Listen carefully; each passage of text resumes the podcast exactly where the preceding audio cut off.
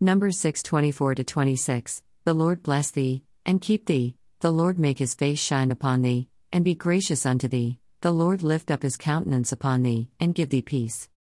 When I read this verse, I remember how the face of Moses shined that people feared the Lord when he returned back from Mount Sinai. Well, this is what I think all of us call it as aura, light in our face. We reflect the light of the Lord. Our face is the index of our mind, conceptual heart. When we accept God and have a connection with Him in righteousness, we always will find that we will reflect His goodness even in our mere appearance. We light a candle or switch on a light to give light to a dark room that we can see. This is what God does through us. When we accept and believe in Him, we learn righteousness through Him and live in harmony that we are enlightened of the good and the evil. This discernment reflects through us and our deeds to others with us. When we get closer to God through Jesus, we earn His approval that against all odds He blesses with His gifts, of which one is peace. The peace from God is not determined by the acts of man, it is the calm in the storm like the eye of the storm. Even with all the turbulences around us because of the acts of Satan, we tend to remain calm for we have the peace of God within us. Just like how a happiness coach will help us find the happiness within us, so we will find peace despite the work of Satan to destroy our well being.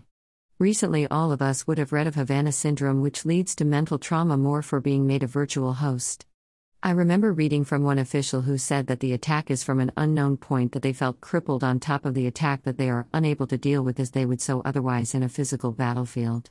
How much this can disrupt our peace in us, but these are the situations that I believe that the Word of God in hand will show us what inner peace from God can offer us.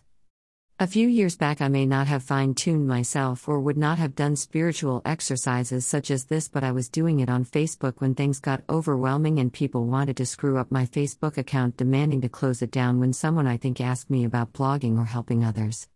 But I admire and discuss with my mother, who manages a whole lot with merely Bible reading and prayers. Dear Lord, Almighty, bless this day and the days to come. Bless all those who wish me well, those who don't accept to treat me inhumanely and those who want me to live a good life. Fill our daily plates in abundance that we may never run out of but be able to help others. Provide us with long lasting, good, and safe roofs and clothing. Thank you for what you have provided today.